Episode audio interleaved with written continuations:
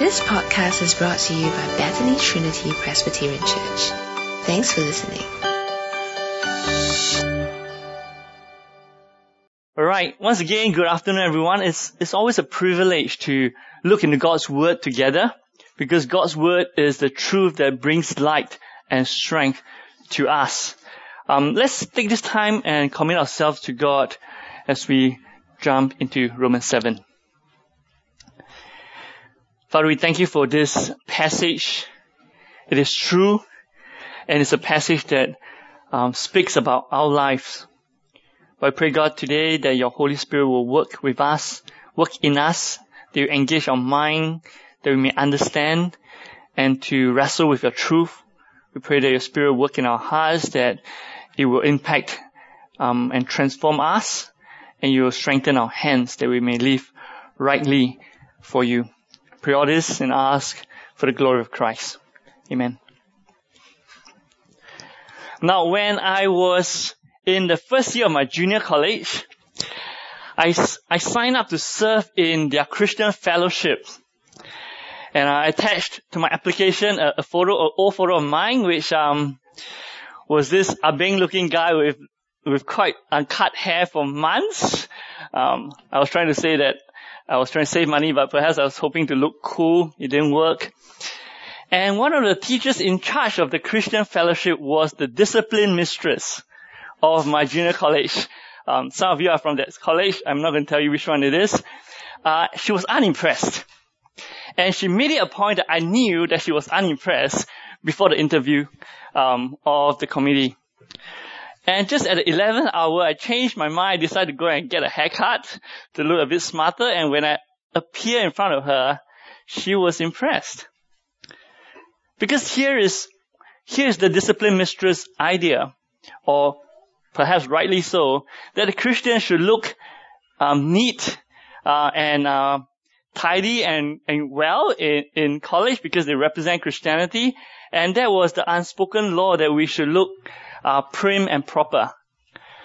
Well, I, I didn't struggle very hard with that since then because one thing, there's no point struggling, and the other thing, the eagle's eye is behind me, and they just made me the president of the Christian Fellowship, so I have to um, do what is right. So it was, it was all good until I graduated, and so did the discipline mistress. She left the college. Apparently, I think she was going to Bible college, but then we are good friends. She invited our committee to her house, we went to her house and when she opened her door, her flat, and gave us a big smile, my jaw almost dropped. Because there was this lady with purple hair. It, it was not even highlighting, it's like purple. And she just smiled at me and said, I've been wanting to do this for a long time. That's what happens when the discipline mistress is set free from the rules and regulations that are required of the teachers decades ago. The rules were good, it kept people under order, but it didn't change the hearts. It didn't change what people desire. And when the opportunity comes, it springs out. Now what about Christians? What about you and I? What is the relationship between God's people and God's law now that we are set free by Christ Jesus? Well, as we come to Romans 7, we land on the very topic of the Old Testament law and Christians. What exactly is the relationship between Christians and the law when we believe in Jesus? Well, this is the topic of Romans 7. In fact, Paul will let us into his own inner life in Romans 7 to help us understand the effects of law on our lives. How the law is good but yet powerless to deal with sins of human. So Paul in Romans 7, he'll give us an overview from verses 1 to 6 of how being dead to law and being alive to Christ mean. And then he'll move on to two parts of his life as an example, but also for us, from verse 7 to 13, how the law was good, but he or we are the problem. But after becoming a Christian from 14 to 25, how the law is good, but sin is still a problem. So this is how the map of Romans 7 is going to be as we dig into it. In fact, let us begin by looking at the first verse of Romans 1 as we look at this first section. Let me read um, part of Romans 7 verse 1 for us. If you have a bulletin, it'd be great to keep it open because I'll, I'll read quite a fair bit from there. Verse 1. Do you not know, brothers and sisters? Well, he, he was speaking to Christians. That the law has authority over someone only as long as that person lives. so like, like a good narrator, Paul declares right at the start the key to understanding our Christian life. And the key is this, right in verse 1 is, and, and let me paraphrase the, the, the portion. He says, we are released from the law's authority where we died to law and we live in Christ. That's what he's going to unpack in this whole section, that we are released from law's authority where we died to law and we're alive in Christ. Because now Paul is not speaking to passersby who just walk past and is trying to say this. He's speaking those who are familiar with the Old Testament laws. It could be the Jews, it, but it doesn't have to be Jews. It could be the Gentiles who are familiar with scriptures. And to make this point clear, Paul uses the example of law on marriages. And let me read to you verse 2 to 3. This is an example that he gave. For example, by law, a married woman is bound to her husband as long as he is alive. But if her husband dies, she is released from that law that binds her to him. So then if she has sexual relations with another man while her husband is still alive, she is called an adulteress. But if her husband dies, she is released from that law and is not an adulteress if she marries another man.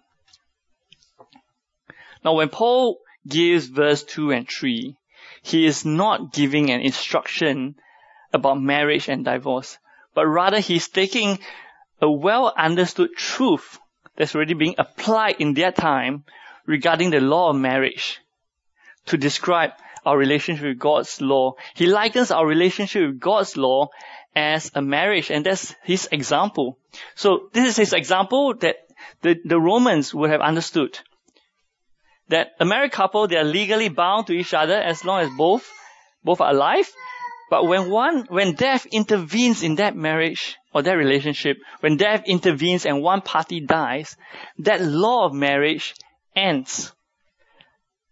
Because death have come in. In fact, we have heard this in Christian vows. If you have been to enough weddings, they'll give all the promises, but they'll end till death do us part because all their vows can only hold as long as both parties are alive. And when one dies, it breaks the last straw of that law upon their marriage. And if that happens, a new marriage or a new relationship is allowed because that ends the first.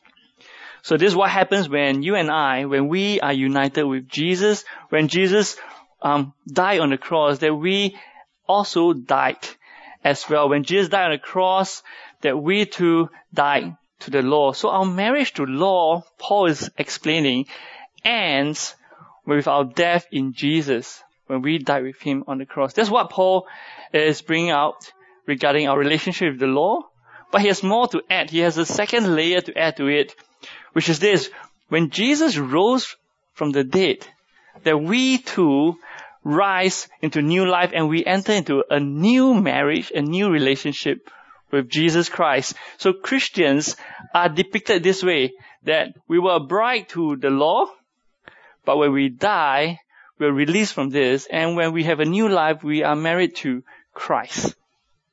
That's Paul's point from verse 1 to verse 3. And this new union with Christ is eternal. And because it's eternal, this union with Christ enables us to bear eternal fruits. Fruits for God. Something that we could never have done before we are married to Christ and we, are, we were still married to the law. In the past, we have a very different condition before we become a Christian, when we are married to the law. Listen to how uh, we used to live or what our life looks like before believing in Jesus. It's in verse 5. Look at verse 5 as I read it for us. For when we were in the realm of the flesh, the sinful passions aroused by the law were at work in us, so we bore fruit for death.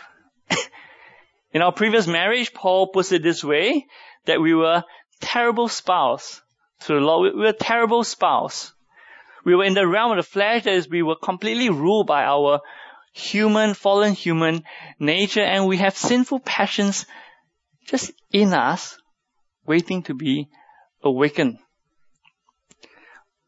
And when we get in contact with the law, our sinful passion will spring to life and you will bring death to us. Now I've, I've got this article that I saw at BBC last year that to share with you what, what it looks like. Um, do I have it there? There's an article by BBC last year and his header is this. There are diseases hidden, hidden in ice and they are waking up. You, you, you can know global warming is a big topic then. There are diseases hidden in ice and they're waking up. And here's a snippet. Let me read this to you. It says, in, in August 2016, in a remote corner of the Siberian tundra, um, a place, there was a 12 year old boy who died. And then at least 20 people were hospitalized after being infected by anthrax.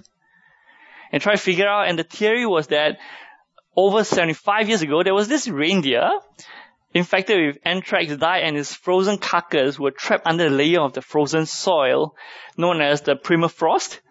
And that is there until the heat wave of the summer of 2016 came in and those um, anthrax um, came about and the people were affected by it.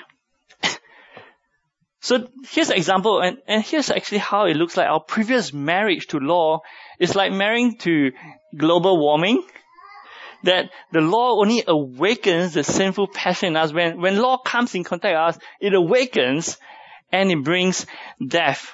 So there's this toxic combination that exists between us when we are bound to the law, but when we die to Christ, when we die in Christ, we are set free from this relationship.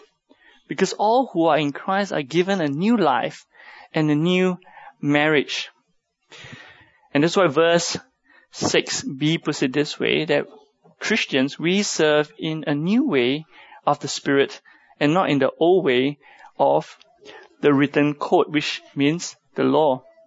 Now Paul says Christians no longer live under the law, but serve in a new way that's activated by the Spirit.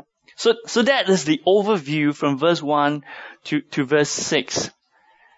But now, for now, we need to know as well that Paul's argument from verse chapter 7, you actually follow through to Romans 8 over the next two weeks about life in grace and in spirit. But to see how necessary this new way of life is, Paul needs to show how powerless the old way of life actually is and how necessary and desperate this new life that we have. Because until we see how powerless us and law are by ourselves, we can't see how precious and how powerful the grace of God in Christ works in us. And so we'll have to be patient to see the whole picture over this week and the next two weeks up to Romans 8. But for now we need to discuss about the law because if you are a Roman, by now you will have, if there's Q&A, they'll be raising their hand, waving, or if not, they're throwing things out because people will be angry as Paul speaks about this. Because we see, we see in verse 7, look at it. What shall we say then? Is the law sinful? Why, why does Paul bring out this question? Because if you're a Jew or if you're somewhat familiar with the law, this is what you have always understood. God's law is good. And God's law is from God and we should honor is the highest thing. In fact, the, the law of God is what differentiates God's people and the rest of the world. So God's law is good and God's people is linked to the law. But up to now, Paul has not said anything very good about the law. And their question is, so is the law sinful? Well, Paul wants to clarify this out. And his point is, the law is not bad. In fact, the law is good. So listen to verse 7 again as, as I read his answer in. What should we say then? Is the law sinful? Certainly not. And here is Paul's point from verse 7 to 13. The law is good, but we are the problem. Now, a phrase goes like this. I hope you have not been, no, I've said this to you, but the phrase goes like this. It's not you. It's me. I hope you have not have someone say that to you. No, our relationship, you're, you're not the problem. I am the problem.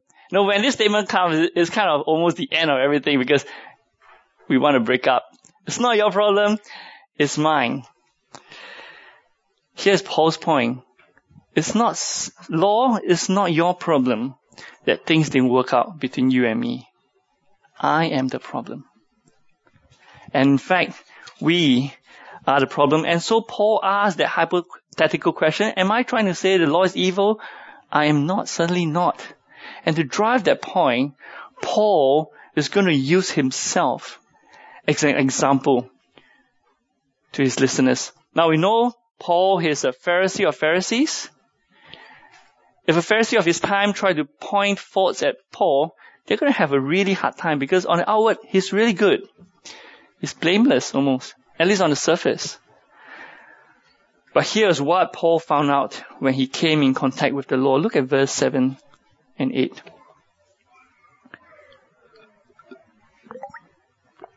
Nevertheless, I would not have known what sin was had it not been for the law, for I, Paul, would not have known what coveting really was if the law had said, had not said, you shall not covet. But sin, seizing the opportunity afforded by the commandment, produced in me every kind of coveting. Now on the outside, a Pharisee of Pharisees, Paul is, it's hard to find fault in him. But Paul knew that he was not that perfect on the inside. For right at the end of the Ten Commandments comes a command that challenges the heart. And the command says, you shall not covet. And the moment that comes in, Paul reveals here that that good command is like the heat that awakens the sin in him and it produces every kind of coveting. The sin seized in him the opportunity provided by the covenant, uh, by the commandment and produced all kinds of coveting. Now before the law came, Paul might have gotten away blissfully, but when he came into contact with God's law, you shall not covet. The sin in him awakens to the heat of the summer uh, wave. Now he didn't elaborate what kind of coveting he has, whether it's fame, praise, honor, something else. He didn't elaborate, but Paul recognizes and he puts a point that he was struggling with coveting.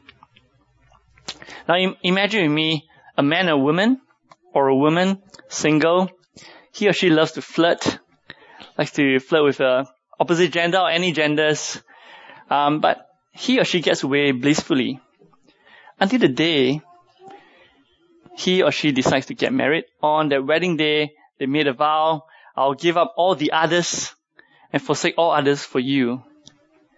And from that day on, as he moved forward, every time when he quarrels with his wife or his husband, sin comes knocking again. Say, oh, this person is pretty nice. They appreciate you for who you are. Well, you look much better to all the other people than your husband, your wife. And sin will take the opportunity that you shall give up all others to reveal that you have been a sinner all this time what you think you could have gotten away, it just makes clear to you that you are just a sinner. Now this week, I was uh, going to a parents meeting at my kids' um, school and my son was quite proud. He showed me around his school. He brought me to the school library. It was closed. So we stood outside and we were just looking around. As I look, I saw this panel, plenty of these panels, uh, glass panels with this sign there that says, do not tap the glass. You know, we see glass panels every day. You see it in shopping center, you see it in your office. Nobody's bothered with glass panels. But that day when I saw that panel, I just wondered, uh, that's my son's shadow at me. I was, one, I was just wanting to touch the, the glass a little bit. And I wonder how many people feel like tapping it because there was just this sign that says, you shall not tap. Well, perhaps this window doesn't attract you at all. You say, Andrew, you're just being silly. But perhaps there are other windows that attracts you. Those fancy, luxurious shops, those restaurants you pass by in the shopping mall, those adverts around us behind the glass, calling out to us to have what those famous people or those beautiful people have. Just come in, have this. You have what I have. Why did Paul bring out coveting? Perhaps it was the very fundamental sin that brings out, do the, do the law springs sinful passions to you? As we kind of pause here for a moment, are there times where things that comes to you that reminds you that you are coveting? Or are there other commands that when the law comes to you and you start to realize that you want to do the very thing you do not want to do? And here's my little jingles or whatever you call it. It says, this, this is what I think, the more law rings, the more sin springs. And the more death clings. That's Paul's experience. The more the law rings out, the more the sin springs out of him. And the more death clings on to him. That's why Paul says in verse 9, once I was alive apart from the law, but when the commandment came, sin sprang to life, and I died. It's not you, law, you are good. It's me, Paul. Your presence awakens my sin, and it bears the fruit of death in me.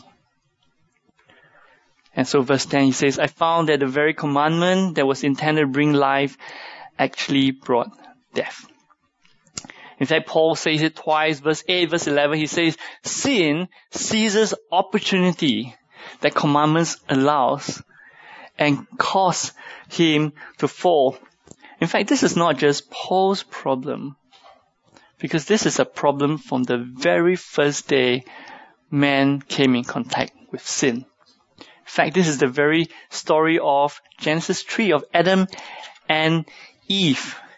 Now, verse 11 paints for us how sin entered our world in Adam and Eve. Now, all was good. They were well. They were alive until God says, you shall not eat this fruit. And then suddenly, the serpent sin creeps in to deceive Adam and Eve. And all of a sudden, imagine Adam and Eve are looking at the garden, everything suddenly starts to look dull. The sun seems to be dim. Every other trees that they can eat, the fruits that they can enjoy, even the tree of life start to look dim. And there's one tree that is beaming at them. The tree that God says you shall not eat. And they went and they ate. and so Paul affirms in verse 12. So then the law is holy, the commandment is holy, righteous, and good. The law is good, says Paul. But it is powerless to say because it, it is being abused by sin. In fact, Christopher Ash puts it well, and I'll just quote him on this. He says this, the law exposes sin, but sin in turns exploits the law. The law exposes sin, but sin in turns exploits the law. And dear friends, this exposing and this exploiting is our human experience. And it's been our history. And if Jesus does not save us, sin will continue to use what is good to bring about our death. And the law reveals how utterly sinful sin is. Now that was how Paul explains what life was like before he became a Christian, but how about life after he becomes a Christian? Does it become a bed of roses? If you and I have been Christian for more than 24 hours, we start to realize perhaps not. We quickly realize that although sin's power of death has been removed, but the voice of sin still haunts and often very loudly and relentlessly. So it's like Gollum in Lord of the Rings who jumps around Frodo trying to lure him and steer him off track. Sometimes he sounds like a Smeagol, which sounds better. Sometimes he smells, sounds like Gollum, which has the evil intent. It is relentless on Frodo. Well, if, if Lord of the Ring is kind of old classic for you already. Forget what I say about this example, but look at Paul's point as he brings to 14 to 25. Hear how Paul moves on to speak about the ongoing struggle of a Christian, the relentless voice of sin. Because though the power of sin to kill us is removed, our struggle with sin's desire to abuse the law will continue on this side of life until Christ's return. In fact, the struggle with sin is so much a part of Christian reality that you have noticed Paul's letters in the rest of the New Testament is always reminding Christians that we need to persevere we need to resist sin, and we need to look forward to what we have and to depend on God for strength. So before we dig into this part of 14 to 25, I just want to say briefly um, that verses 14 to 25 is one of the most argued uh, and contentious passage uh, in the whole of Romans. Uh, you could disagree with me at the end of this, uh, but I just put it out as point. It's, it's been con- it's been a, a contentious passage for the last 2,000 years, and I'm not going to say that this is the last word that I have. Some have argued that verse 14 to 25, it is about Paul being the Christian, some argue 14 to 25 is about Paul when he was not a Christian. Some says 14 to 25 is about Paul in between Christian and non-Christian. So these are the three arguments that have been around. I'm going to hold a view of that he is a Christian. Uh, that, that's my conviction. For now, I'll, I'll trade behind Luther and Calvin. Um, you can find others, but there are really good scholars who have different views. But I think this is this is about him being a Christian, and I want to point a few things for us uh, before I move in further on it. If this is too technical for you, you can fall asleep until uh, two and a half minutes, and I can, I'll call you back.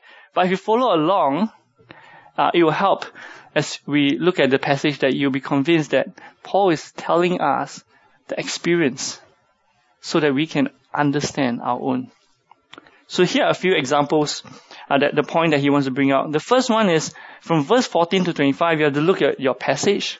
It's, it's written in present tense compared to 7 to 14 written in the past tense. So there's this two portion, 14 to 25 is in present tense compared to 7 to 11. And it's most natural to read it the way Paul writes it. His past life in 7 to 14 written in past tense, his present life 14 to 25 written in present tense which is intending to show us how Paul, even as he becomes a Christian, he's not perfect. And this is crucial because being Christian doesn't automatically help us be perfect against struggles. Not even for Paul. And that makes us wait even more earnestly for our resurrected body. And Paul, the best amongst us, puts himself out there to show his readers, to the Romans, that this is a struggle. But it's more than just the tenses. Another point Paul speaks about as he does, he repeatedly shows how he wants to do God's will from um, this passage. He speaks about, he speaks as one who has already changed his loyalty to, to God and to Christ. Look at verse 18. For I have desired to do what is good. He says, verse 22, in my inner being I delight in God's law. 25. Thanks be to God who delivers me through Jesus Christ, our Lord. And then there is an internal war. That's not mentioned in 7 to 11, but it is a big thing in 14 to 25. There's an internal war that's going on in him, his deeper self, waging war against the sin which is lurking in him. We see this repeated content, uh, tension from 14 to 25. For example, in verse 20, now, if I do what I do not want to do, it's no longer I who do it, but it's sin living in me that does it. Ongoing again and again, he's explaining the tension that he has. And most helpfully at the end is in verse 25 where he calls upon Jesus Christ as his Lord as he fights this battle. When he says verse 25, thanks be to God who delivers me through Jesus Christ our Lord. So then, I myself in my mind am a slave to God's law, but in my sinful nature, a slave to the law of sin. so I think this is how Paul unpacks how the struggle with sin is part of the Christian reality.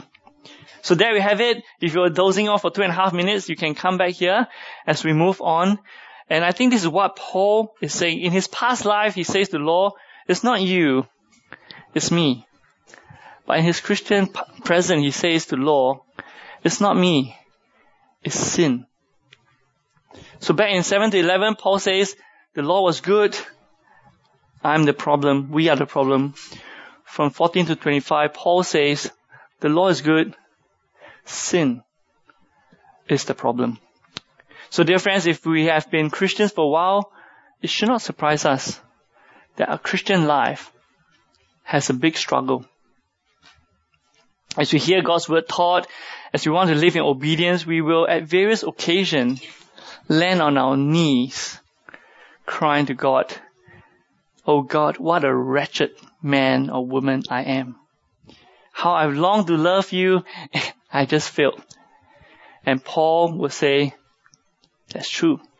Verse 14, we know that the law is spiritual, but I am unspiritual, so as a slave to sin. No, the law is good, it's spiritual, but I cannot keep it fully as Jesus does. No, yes, I've declared right with God. I'm living, I want to live a life that's right before God. Not to earn salvation, but because I love God. I've been given a new heart, but I'm not completely like our resurrected Jesus yet. My body still struggles to catch up, to keep in step with the good law which is spiritual. My actions in responding to sin is reflecting that there are times where I'm very unspiritual. So now if believing in Jesus, if for a moment as a Christian we think believing in Jesus is giving us a boost to keep the law well enough to become saved, we're in big trouble. Because it is by grace that we are saved. It's not by God's grace that we can become better to keep the law and be saved. In fact, verse 15, 16 is a burst of outcry that we should find familiar in our own Christian journey that urge us to cry to God for forgiveness because there is the innermost being in us that still lament that we are such poor in spirit kingdom people. And so what Paul says, verse 15 to 18. Let me read this for us. I do not understand what I do, for what I want to do, I do not do, but what I hate, I do. And if I do what I do not want to do, I agree that the law is good. As it is, it is no longer I myself who do it, but it is sin living in me. For I know the good inside itself does not dwell in me that is in my sinful nature. No, dear friends, if, if you're a Christian, I wonder how you feel. Have you ever felt like this? In the morning, you woke up feeling great. You say your morning prayer. You say, Dear God, today I want to live rightly for you. I'll not gossip. I'll refuse to speak badly about my colleagues. I've arranged to meet this friend for lunch. I'm going to share the gospel with him or her. I'll not lust. I'll not covet for this, for that. I'll read my Bible. I'll find my contentment in my Lord Jesus Christ. You said that prayer with all your heart when you woke up on a Monday morning after Sunday. You went to work. The day passed. By the time you land on your bed at 11 p.m., still in your work clothes, your prayer goes like this. Father, forgive me.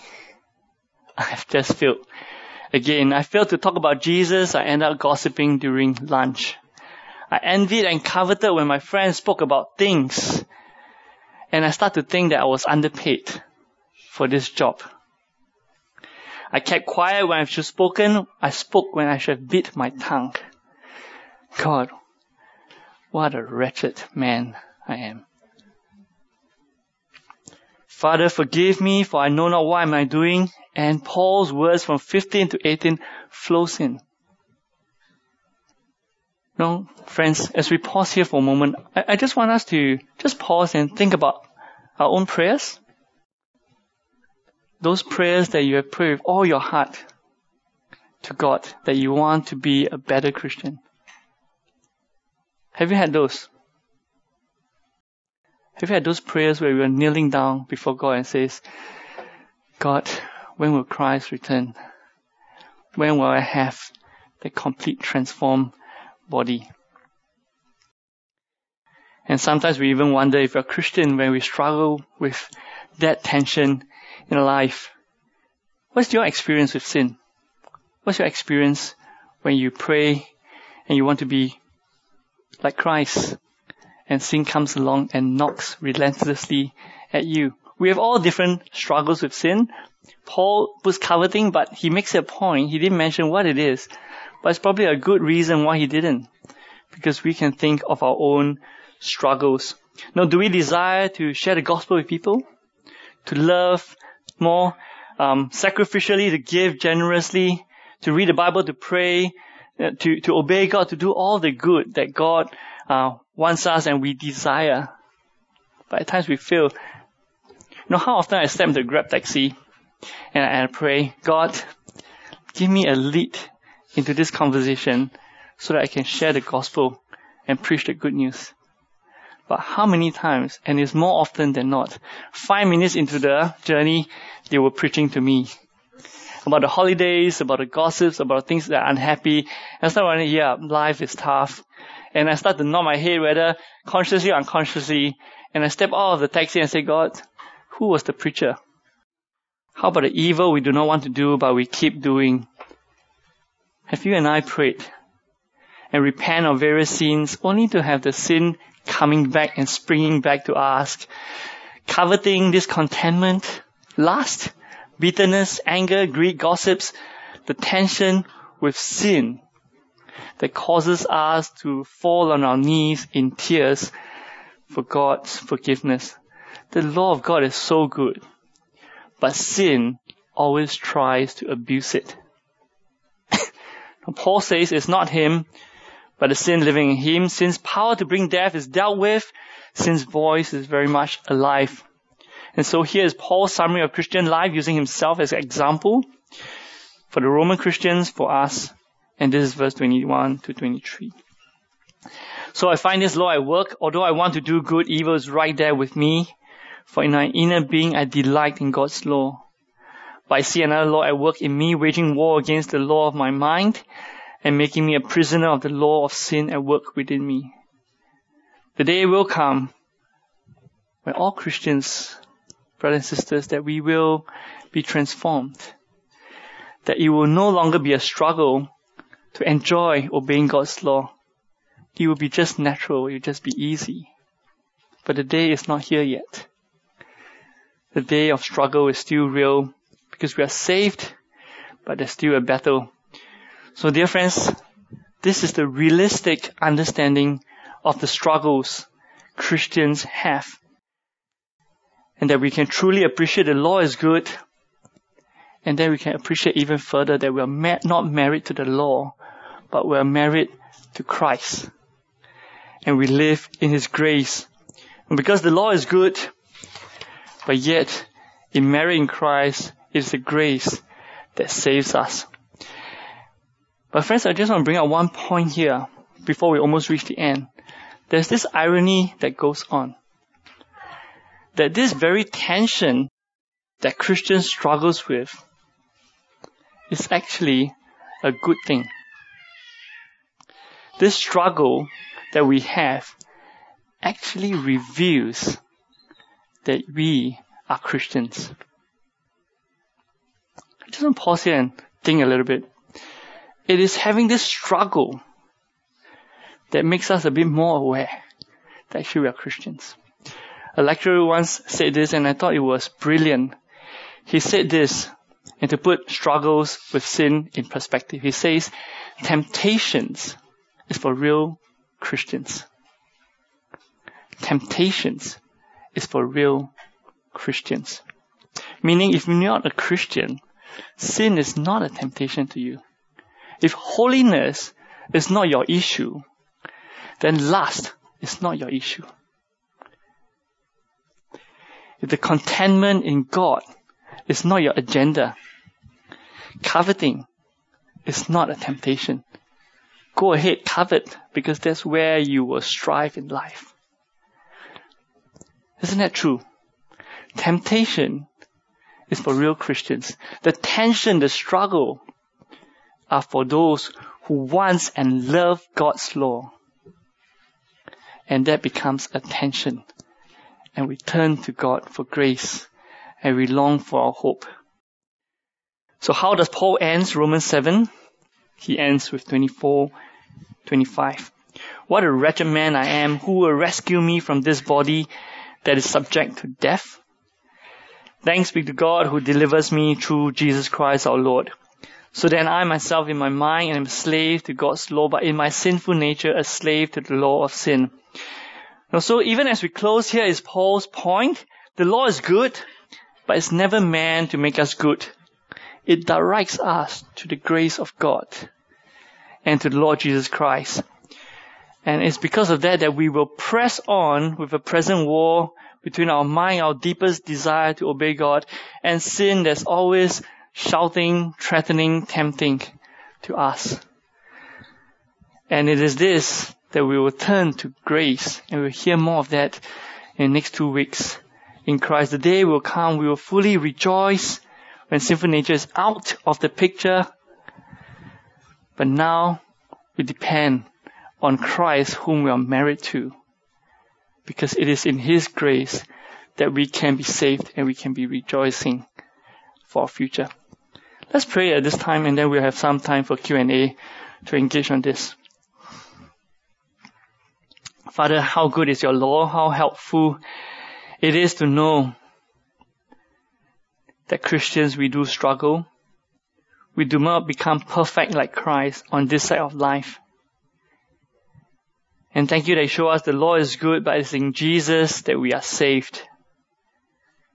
Help us to recognize the real struggle of sin and help us to realize how important it is for us to cling to Christ. Because it is in Him that we'll have complete assurance and not on the law. In His name we pray. Amen. Thanks for listening to this podcast brought to you by Bethany Trinity Presbyterian Church. For more information, visit us online at busypc.sg.